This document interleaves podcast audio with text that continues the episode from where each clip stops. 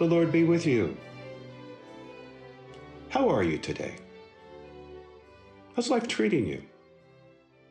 Could you use some power? Power for getting through the day? Power for dealing with the pressures you're under? Power for being a follower of Jesus? Well, I don't have any power for you, but I'll go one better. I will show you the power that you already have, a, a power that you might never have realized.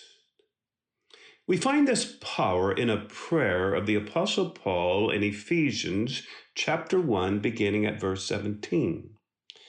I'm not just going to read this, I'm going to pray this for you and for me. I pray that the God of our Lord Jesus Christ, the Father of glory, may give you a spirit of wisdom and revelation as you come to know him, so that with the eyes of your heart enlightened, you may know what is the hope to which he has called you, what are the riches of his glorious inheritance among the saints, and to know what is the immeasurable greatness of his power for us who believe, according to the working of his great power. Now, there's a lot here, and we're not going to look at it all, but I do want to look at Paul praying that we might know the incredible power of God that is in us.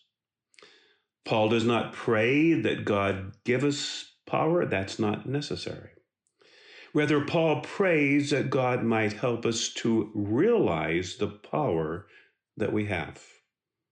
Here's how Paul says it he prays that the eyes of our hearts be enlightened. Our hearts need to grasp what our heads know for us to really understand the power of God in us.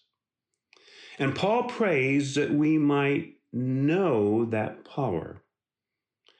The Greek word translated to know is epignosis. It's, it's not just knowing, but it is full, complete, experiential knowing. It's not just head knowledge, it's not just book knowledge, but it is knowledge that we have come to know in experience.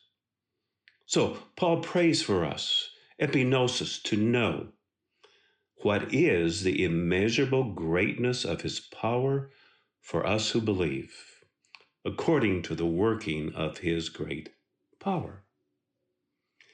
Now, how would you describe the power that is in you and me? Well, when they invented the automobile engine, they needed a way of describing the power of that engine. How would they describe it? Well, they described it in terms of horsepower, that this engine is equivalent to, say, 50 horses pulling. So the measure of the power was horsepower. The measure of the power at work in you as a believer is resurrection power. Listen to what Paul says in verse 20. God put this power to work. What power?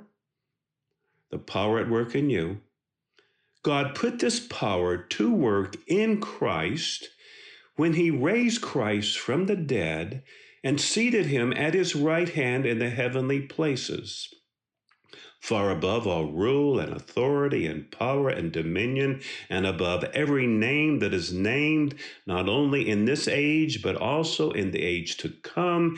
And God put all things under Christ's feet and made him the head over all things for the church.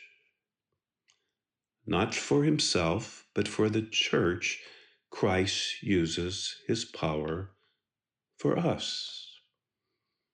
So that's resurrection power. That is the measure of the power of God at work in you.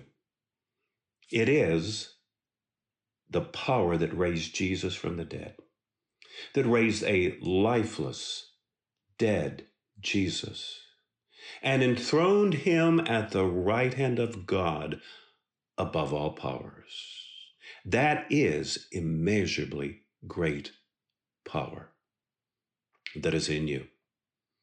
And the only way that you and I can know that power in our day-to-day experience is for is for God to open our eyes. And that's what we're praying for.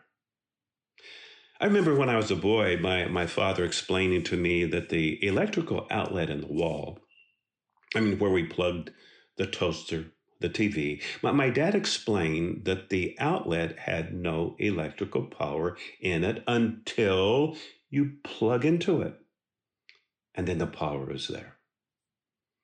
And, and this prayer that Paul is praying, it, it is a prayer that you and I come to know that we can plug into the immeasurably great power of God that is in us.